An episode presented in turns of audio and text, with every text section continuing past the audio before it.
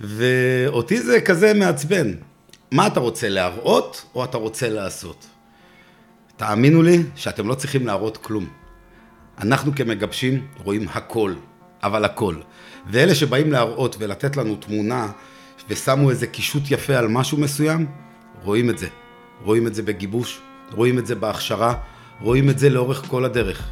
ומי שיהיה כזה שיחפש מה מחפשים בי, מה אתה רוצה לראות בי, כנראה שככה הוא ייראה בגיבוש, והסיכויים שלו להתקבל קטנים יותר, כנראה שגם ההכשרה שלו תהיה כזו, ולצערי, אם הוא לא ישנה את התפיסה הזו, גם החיים האזרחיים שלו ייראו כאלה. כלומר, בואו נחשוב על הנראות ולא על המהות. אז בואו באמת נדבר על המהות, כי אני חושב שזה הדבר החשוב.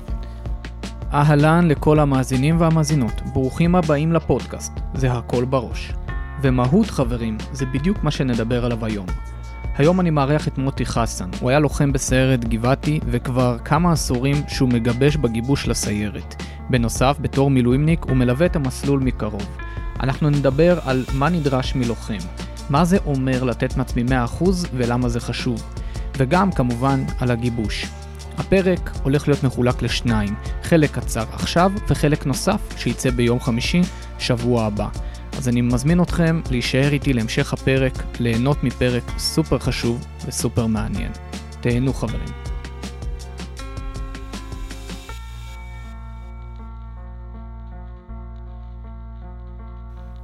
קוראים לי מקס, מקס קפלנסקי. שירתתי ביחידת מגלן כמעט שש שנים כלוחם וכקצין. בעבורי השירות הצבאי היה משמעותי ביותר באיך שהוא השפיע על החיים שלי, קיבלתי ממנו הרבה יותר ממה שאני יכול לתאר לכם במילים. החוויות שחוויתי בלי סוף, האחווה האדירה שיש בין לוחמים, הכלים, המיומנויות והערכים שרכשתי בצבא הם חלק מרכזי בזהות שלי היום וממי שאני כאדם. היום אני מתעסק בעיקר בעשייה חינוכית. אני מוצא בזה הרבה משמעות ותחושת שליחות, ואני כולי תקווה שהפרקים האלו יעוררו בכם את הסקרנות והרצון לעשות שירות משמעותי, וכמובן ייתנו לכם את מירב הכלים לעשות את זה. אני מזמין אתכם לשתף את הפרקים על מנת שעוד בני נוער ירוויחו מהם. וכמובן, אתם יותר ממוזמנים להפנות אליי ואל מי שמתארח פה שאלות ותהיות. נתייחס לכך גם במייל, ולחלק מהשאלות גם בפרקים הקצרים שאעלה בהמשך. זה הכל בראש. מתחילים. אהלן, איתנו פה אה, מוטי חסן, נעים מאוד, כיף שאתה פה. אחלה, גם לי כיף להיות כאן. באמת אה, מתרגש, כי זה ככה פודקאסט ראשון שאנחנו מקליטים, ב... שאני מקליט כ... כרעיון, ואת מוטי ככה הכרתי לפני שנה נראה לי, כשעשינו את הסימולציה לצו ראשון. נכון. פה בנתיבות, וככה ישר התייצבת להגיע לכל הסימולציות ולהעביר את הרעיונות, ואז הבנתי כמה הנושא הזה באמת אה, גם אה, בוער בך. אז זה באמת זכות גדולה, תודה רבה שאתה פה. תודה. ונתחיל ככה משתספר לעצמך קצת, מי אתה, מה הרקע, מאיפה באת, מה עשית בצבא. טוב, אה, קוראים לי מוטי, מוטי חסן, אני גר בנתיבות. שירתתי בסיירת גבעתי לפני בערך 30 שנה, התגייסתי באוגוסט 91, וואו, כנראה שאם בני נוער שומעים את זה, כנראה שרובכם עוד לא הייתם אפילו פתק בכותל, אבל uh, כמו שאתם מבינים, התגייסתי בשנת 91, שירתתי שירות מלא, ועדיין אני מבצע ימי מילואים, עושה די הרבה מילואים, כנראה שמי שיגיע לגיבושים של כמה מהסיירות יכול לפגוש אותי שם. פה אני מאוד נחמד, אני גם משתדל להיות נחמד. שם לצערי חלק מההצגה, אני חייב להיות פחות נחמד, אבל uh, זה חלק מהעניין. אז כמו שאמרתי, שירתתי לפני 30 שנה בסיירת גבעתי. מאז אני עושה מילואים, uh, באמצע, במילואים יצא לי לפקד על יחידת חילוץ עציון, יצא לי להקים את מערך כיתות הכוננות בגוש עציון, בתקופה שגרתי שם. ובהרבה שנים האחרונות אני בעיקר מעביר גיבושים לסיירת גבעתי. בשנים האחרונות הקמנו את אה, סיירת חרוב, אז יש את הגיבוש של סיירת חרוב ושל הלוטר, והיום גם מעביר אה, חלק מההכשרות במסלול שקשורות אה, לתחום ההסוואה, ניווט, קצת כל מה שנוגע בנושא השטח. נהנה לפגוש את החיילים לאורך כל הדרך.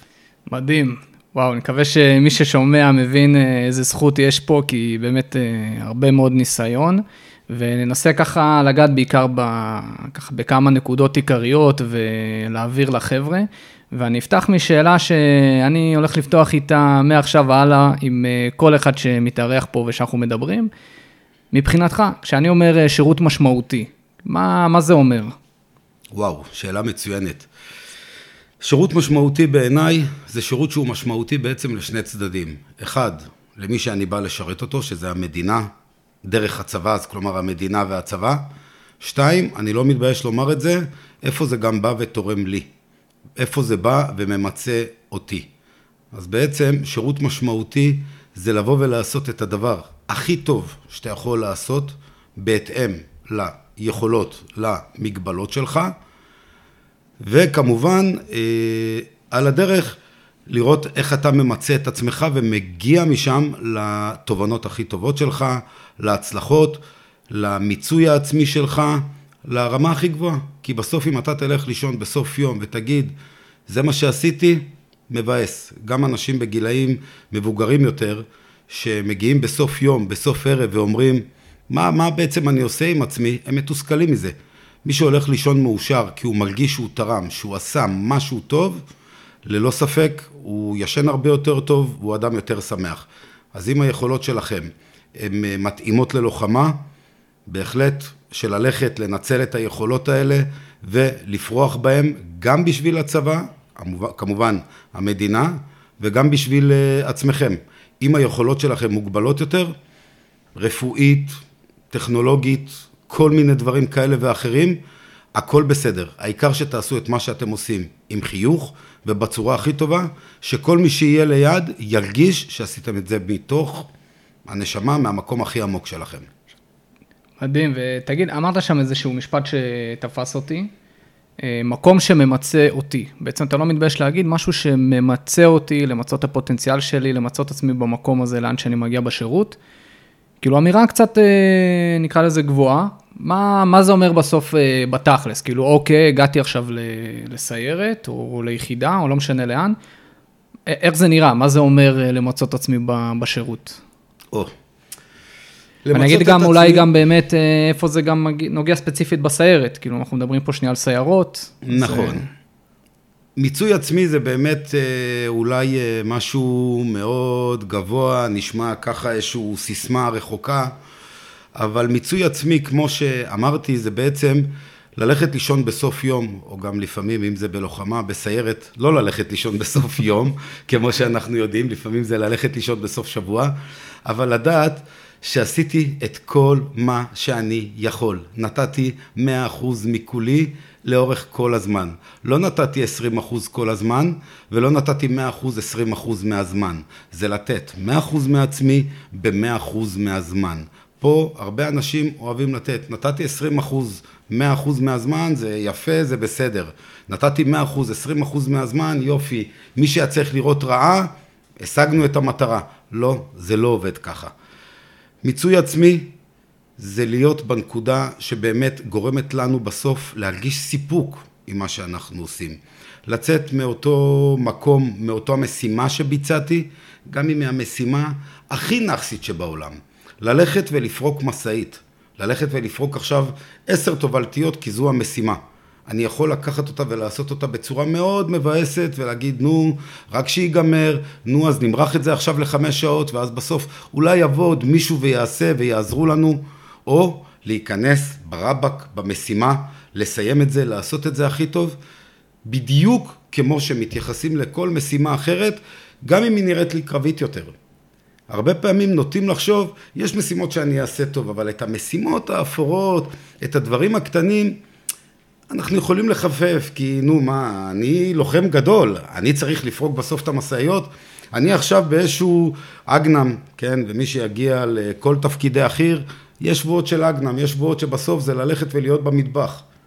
לא התגייסתי לצבא כדי להיות שוטף כלים במטבח, אבל זו המשימה, ואם אני לא אבצע אותה טוב, כנראה שגדוד שלהם יחטוף דיזינטריה. ואם אני מתייחס למשימה הזו בכובד ראש הראוי, כנראה שאני גם אעשה אותה טוב. זה חלק ממיצוי עצמי. תשמע, וזה, נראה לי זאת נקודה מדהימה, כי עוד, עוד שניה אני אשאל על uh, מה הקושי של זה באמת במסלול, וננסה קצת להיכנס לראש, לראש של מה חייל בסוף חווה במסלול, אבל גם בחיים אחרי זה, אני, אני מרגיש לך הגישה הזאת, או ההסתכלות הזאת, היא משהו שאחרי זה מלווה אותך כל החיים. כי זה נכון לגבי אה, משימה או לגבי מסלול, זה אחרי זה נכון בטח ובטח בלוחמים, בטח ובטח אם אתה הולך להיות קצין, אבל הגישה הזאת אחרי זה מלווה אותך גם בכל דבר שאתה עושה בחיים, ומעיפה אותך לאוויר, כאילו זה... ברור, בטח ובטח בכל דבר. בואו, אחרי הצבא משתחררים, או גם מי שלא משתחרר ונשאר בצבא להרבה זמן, מגיעים ילדים. איך אני מתייחס עכשיו למשימה של להחליף טיטול? האם כמשהו נאחס שאיזה באסה רק צריך לעשות ולהחליף ולא לנקות את זה כמו שצריך, או אני יודע שאם לא ניקיתי את זה כמו שצריך, תהיה שם בעיה. איך אני מתייחס אחר כך במשימה שקיבלתי בעבודה באזרחות. יש לי משימה מאוד פשוטה, ולא משנה אם אני נגר ואני צריך להרכיב מטבח, ולא משנה אם אני עורך דין וצריך עכשיו אה, לייצר כתב הגנה, או אם אני רואה חשבון וצריך לחשוב על כל הבעיות שקיימות, בכל מקום בחיים הרצינות של איך מסתכלים על משימה, ולא רק אם היא אה, יפה וזוהרת, ומחר כולם יגידו וואו, איזה יפה, גם כשבונים בית, יפה לראות אחר כך את הטיח ואת החלון ואת האלומיניום, ובאים ואומרים יפה. אבל אם לא יהיה את אותו אה, ברזלן, אותו תפסן שעשה את העבודה יפה בפנים, משהו שהוא לא רואים, כנראה שהבניין הזה לא יחזיק יפה. בעוד חמש שנים פתאום אתה רואה רטיבות, או בדיוק. פתאום איזה משהו שם... אה, בדיוק. וחייב להבין את היסודיות בכל עבודה. אני חושב ששם זה המקומות שמתחילים להכניס את היסודות האלה לראש. ואני אני, אני קורא לזה, זה הדברים שקשה למדוד אותם, כי באמת הרבה פעמים, בטח כשאתה נער, קשה לך לבוא ואיך אתה מודד את זה? כאילו, איפה זה באמת בא לידי ביטוי, איפה מודדים את זה, אבל יש לזה ערך ענק. גם אישיותי, אבל גם אה, בוא, גם כאילו, מה יוצא לי מזה, ברמה הכי הזאת. כאילו, יש לזה ערך ענק. של מה אני מביא איתי אחרי זה בכל דבר שאני עושה, ורואים את זה, רואים את זה עם הזמן, וזה נקרא איכות, ודברים שקשה למדוד אותם. ואני אשאל שנייה... אני אגיד לך עוד לפני כן, כן. שאצל נוער זה עוד יותר חזק, ובגלל שאני נמצא בגיבושים, הרבה פעמים בני נוער באים ואומרים לי, על מה אתם מסתכלים בגיבושים? מה אני צריך לעשות כדי שיצליח לי? צללת ישר אולי לנקודה לא, אני, הכי מעניינת. לא, שנייה, אולי זה מה שהכי מעניין. ואותי זה כזה מעצבן. מה אתה רוצה, להראות או אתה רוצה לעשות? תאמינו לי שאתם לא צריכים להראות כלום. אנחנו כמגבשים רואים הכל, אבל הכל. ואלה שבאים להראות ולתת לנו תמונה ושמו איזה קישוט יפה על משהו מסוים, רואים את זה. רואים את זה בגיבוש, רואים את זה בהכשרה, רואים את זה לאורך כל הדרך. ומי שיהיה כזה שיחפש מה מחפשים בי, מה אתה רוצה לראות בי, כנראה שככה הוא ייראה בגיבוש, והסיכויים שלו להתקבל קטנים יותר, כנראה שגם ההכשרה שלו תהיה כזו, ולצערי, אם הוא לא ישנה את התפיסה הזו, גם החיים האזרחיים שלו ייראו כאלה. כלומר, בואו נחשוב על הנראות ולא על המהות. אז בואו באמת נדבר על המהות, כי אני חושב שזה הדבר החשוב. לגמרי, ואני רוצה לחבר שנייה באמת את הנקודה הזאת, אנחנו עוד נחזור, חבר'ה אל תדאגו, נחזור גם לעניין של הגיבוש ונתעמק קצת בשאלה הזאת, כי כל הסיפור הזה של המיונים ליחידות האלה היא באמת אה, משהו מאוד מאוד מאוד חשוב ומעניין. אבל אה, דיברנו באמת על המקום הזה של ה, אה, לעבוד קשה, ושל לתת מעצמי את ה-100% בכל דבר ולחפש איפה אני יכול לעשות את הדברים שאני עושה בצורה הכי טובה. ועכשיו גם דיברת על זה שאתה בודק את זה בגיבוש, זאת אומרת, זו נקודה שהיא סופר קריטית בגיבוש, ואני שואל אותך, למה זה כזה חשוב למסלול, לשירות של לוחם אחרי זה? למה זאת נקודה, כאילו, מה יש במסלול ואחרי זה בלוחמים, שהדבר הזה הוא כל כך אה, חשוב? אוקיי, okay, תראה. המסלול היום מורכב משנה ושתיים, שנה וארבע, הכשרה. מה זה אומר בעצם? זה נשמע כזה סיסמה יפה, שנה ושתיים, שנה וארבע, הכשרה. מה זה בעצם הכשרה? הרי אם ניקח לוחם בגדודים, מדובר על שבעה שמונה חודשי הכשרה, הוא עולה לגדוד והוא כבר חי בצורה אחרת. נכון, יש גדודים אה, שיש יותר משחקי פזם, גדודים שפחות, אבל לפחות מרגע שעלינו לגדוד, כולנו באותו מצב, בהגדרה, לוחמים, אני כבר מסתובב עם כומתה יפה, אני מסתובב עם סיכת לוחם, יש לי איזשהו כבוד ברחוב, בבית, בחברים, הגדוד גם יודע להעריך אותי. זה מה שקורה שם. כשאנחנו מדברים על הסיירות, אנחנו מדברים מעבר לשמונה חודשי הכשרה הראשונים, על עוד שמונה חודשים של הכשרה. שימו לב, זה לא מעט. זה לחזור על אותו זמן ובהכשרה. מה זה אומר הכשרה? הכשרה זה אומר להישאר עדיין כמעט כמו טירון. אז נכון, אין שם זמנים צפופים כמו בטירונות, אין שם אה, קאדרים כמו בטירונות, אבל יש דרישות לא פחות ממה שיש בטירונות. ואם צריך, גם בהכשרה, יודעים לחזור אחורה לשלב הטירונות. בדרך כלל לא צריך כי החיילים מגיעים לשלב שהוא יותר בוגר. אבל כשאני מדבר על הכשרה, שם בעצם עוברים מקצוע, שבועות מאוד מקצועיים, אם זה בתחום הלוחמה בטרור, ואם זה בתחום לוחמת צווח, ואם זה בתחום התעמרות בשטח והסוואה, ואם זה בתחום הניווטים ולוחמות יותר מתקדמות. ההכשרה היא מרתקת, היא מעניינת, אבל יחד עם זה יש המון קושי.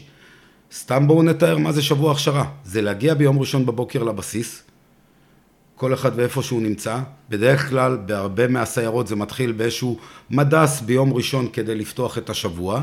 אה, נפגשים בחוף ומשם נוסעים, זה לפחות מה שקורה בחלק מהסיירות. מרגע שהגענו לשם, הטלפון מאופסן עד לסוף השבוע. חברים, תשימו לב, היום אתם לא יודעים להתנתק מהטלפון שלכם לחצי שעה.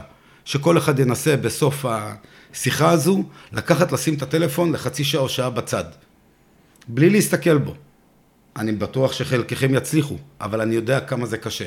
עכשיו תנסו לדמיין את זה, שבוע שלם שאתה בלי הטלפון, לא מחובר לאינסטגרם, לא לפייסבוק, לא לוואטסאפים, לא לבדיחות, זה נשמע אולי כמעט בלתי אפשרי, אבל זה אפשרי. כי הראש צריך להיות מרוכז בהכשרה, במה שאנחנו עושים באותו שבוע. באותו שבוע אנחנו נעבוד מאוד קשה. אנחנו נלך לישון בשעה מאוד מאוחרת ונקום מאוד מוקדם. יכול להיות שנשען את השש, שבע שעות בלילה, הכל בסדר. אנחנו גם נאכל בסדר. יכול להיות שנהיה בשטח ולא נאכל הכי טוב. אנחנו נלמד את הדברים כי צריך להגיע לתוצאות. יש הרבה חיילים שעוברים את ההכשרה הראשונית השמונה חודשים, מגיעים למסלול, ושם כבר באים אומרים, תשמע, זה לא מה שחשבתי, למה אני צריך להמשיך את זה? די, חלאס, מה, אתם לא רואים כבר שאני לוחם? לא, אנחנו לא, זה לא עניין של לראות אם אתה לוחם או לא. זה עניין שאתה צריך להמשיך לעבור את כל הקורסים, ללמוד את כל הדברים המעניינים, ובשביל זה צריך להמשיך לעבוד קשה. כנראה שכל שבוע כזה יסתיים בבלת"ם. קוראים לזה בלת"ם, בלת"ם כאילו בלתי מתוכנן, אבל זה מתוכנן מאוד. כל שבוע בהכשרה יסתיים באיזשהו מסע עם אלונקות, עם קושי, מה שחשבנו שכבר סיימנו את זה בשלב הטירונות או האימון מתקדם. אבל לא, אנחנו חייבים להמשיך לשמור על הכשירות. עכשיו, דיברת על עניין של הקושי במסלול, כמה זה חשוב שמה ובהכשרה, ולשמור על איזשהו אה, מתח עבודה גבוה, ולשאוף כל הזמן לתת מעצמך את המקסימום, כי באמת קשה שם, ואם אתה לא מגיע עם ה mindset הזה לפני, אז אתה בבעיה. אה, אני זוכר בחוויה שלי כמה... כשסיימנו את המסלול, הייתי במין איזה תחושה כזאת שזהו, הגעתי עכשיו ללוחמים, רגל על רגל, אה, זרי הדפנה, הכל נחמד. אה, וגיליתי שקושי זה עניין יחסי. בדיוק. אז מעניין אותי איפה, איפה מה, מה הסוויץ', כי הרבה פעמים חבר'ה מאוד, שוב, בתפיסה, אוקיי, מה צריך לגיבוש, ובעיקר מתמקדים אחרי זה במסלול, לא חושבים על מה יהיה אחרי זה בלוחמים, ואני חושב שזה כן חשוב, שנייה לדמיין גם מה קורה אחרי זה בלוחמים, כי גם שם יש דרישה, גם שם יש דברים שהם אולי טיפה שונים מהמסלול, אבל... לפעמים אפילו קשים יותר, מעניין אותי. אז אני יכול להגיד שכן, זה משהו שהוא מוכר והרבה פעמים רואים אותו מנפילת מתח של אחרי סוף מסלול, אה, או אני אגדיר את זה אפילו בצורה אחרת, נפילת מתח אחרי השחרור. לוחם זה משהו שקורה bראש. אין נפילת מתח אחרי טירונות, אין נפילת מתח אחרי אימון מתקדם, אין נפילת מתח אחרי סוף מסלול, ואין גם נפילת מתח אחרי השחרור. זה משהו שנשאר. אם תספרו את הימים שתעשו במילואים, זה יותר מהשירות הסדיר. אין מה לעשות, מספרית זה מה שקורה. וגם במילואים, פתאום להגיע אחרי עשר שנים מהשחרור, שמונה שנים מהשחרור, עשרים שנה מהשחרור, לא יודע, כל אחד כמה שהוא יחליט שהוא עושה, זה משהו שנשאר בראש. ואם תשימו לב שקוראים לאנשים למילואים, יש התייצבויות בדרך כלל של 120 אחוז. ובטח שיש מלחמה, ובטח שיש מבצע, מגיעים גם ל-150 אחוז. כלומר, כולם מגיעים, וכולם רוצים להירתם.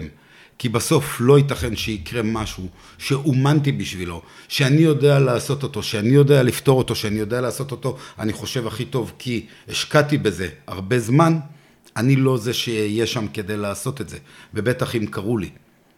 אז לכן, גם אחרי סוף מסלול, אין נפילת מתח, אז מתחיל השירות.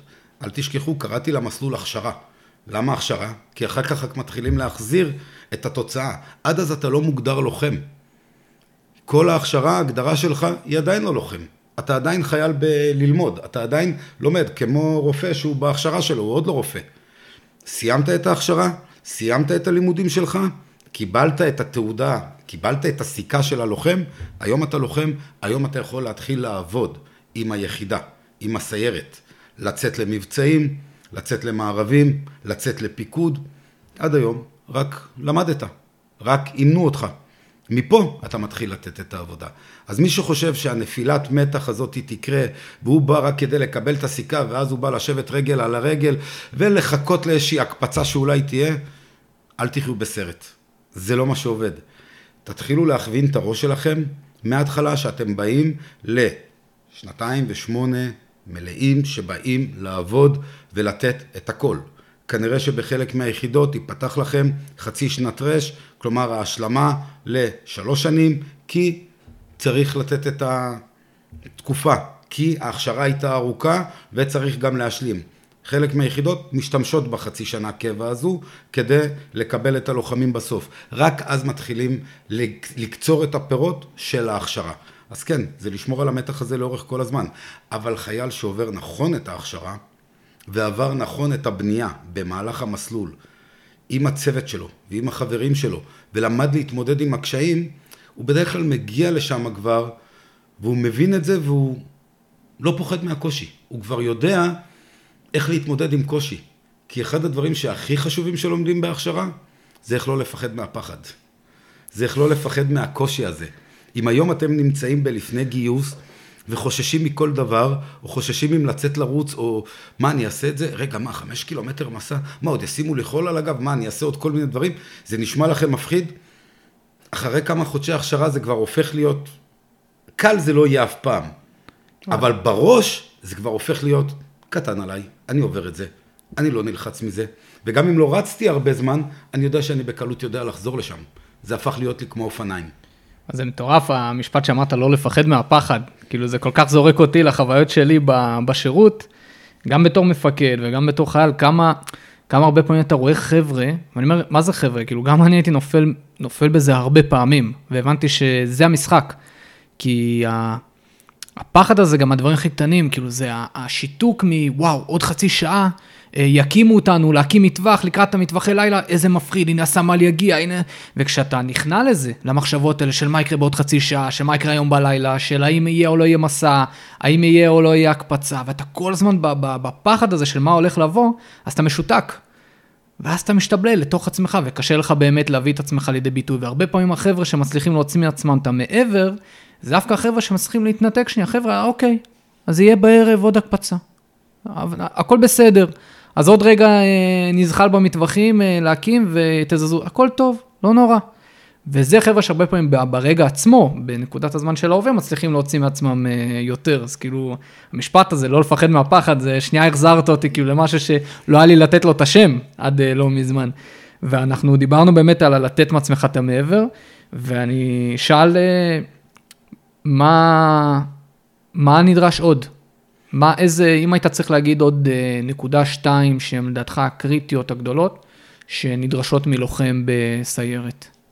מה נדרש מלוחם להיות בסיירת? אז דיברנו באמת על לתת את המאה אחוז. מה, לתת מה את המאה אחוז. עכשיו, כשאנחנו אומרים לתת את המאה אחוז, זה להיות מאה אחוז גם חבר. Hmm. כי בסוף, זה אחד הדברים היותר חשובים. ושהכי קורים דווקא ביחידות האלה, דווקא בסיירות, דווקא במקומות של אותה הכשרה ארוכה.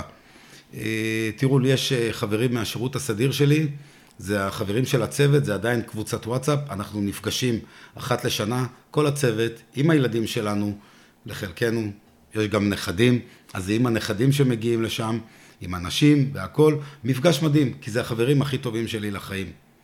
למדנו לחיות אחד את השני בצורה הכי אמיתית. אני מניח שחלקכם יכולים להגיד, שמע, יש לי היום חמישה חברים הכי טובים. ואם אני אתחיל לשאול את החמישה, על החמישה חברים הכי טובים, כמה פעמים רבתם? לא, אנחנו חברים טובים, אנחנו לא רבים.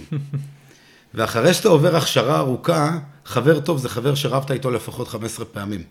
ואתה עדיין אוהב אותו והוא מת עליך. ואתה יודע שהוא יהיה הראשון שיבוא לעשות הכל ולעזור לך בכל צרה שלא תהיה, גם אם היא באזרחות 15 שנה אחר כך, כי הפכתם להיות אחים. כי מה שעברתם ביחד, ומה שאתם יודעים אחד על השני, ומה שאתם מכירים אחד את השני, כנראה שבהרבה שנות זוגיות לא תגיעו לאותה היכרות. כי זו תקופה כל כך אינטנסיבית, וכל כך ביחד, ועם כל כך הרבה קושי ועומס במנטליות ובפיזיות, שאי אפשר לשחק שם משחקים. אתה מוציא את כולך בצורה הכי אמיתית, את הטוב ואת הרע. והחבר יודע לחיות איתך עם הטוב שבך ועם הרע שבך. וכמובן אתה יודע לחיות עם הטוב ועם הרע של החבר.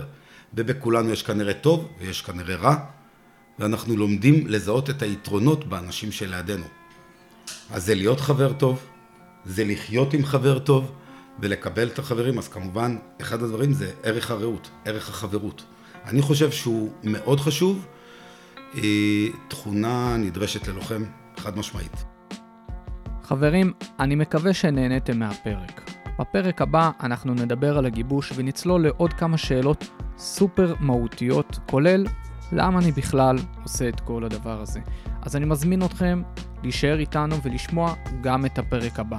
עד אז, להתראות.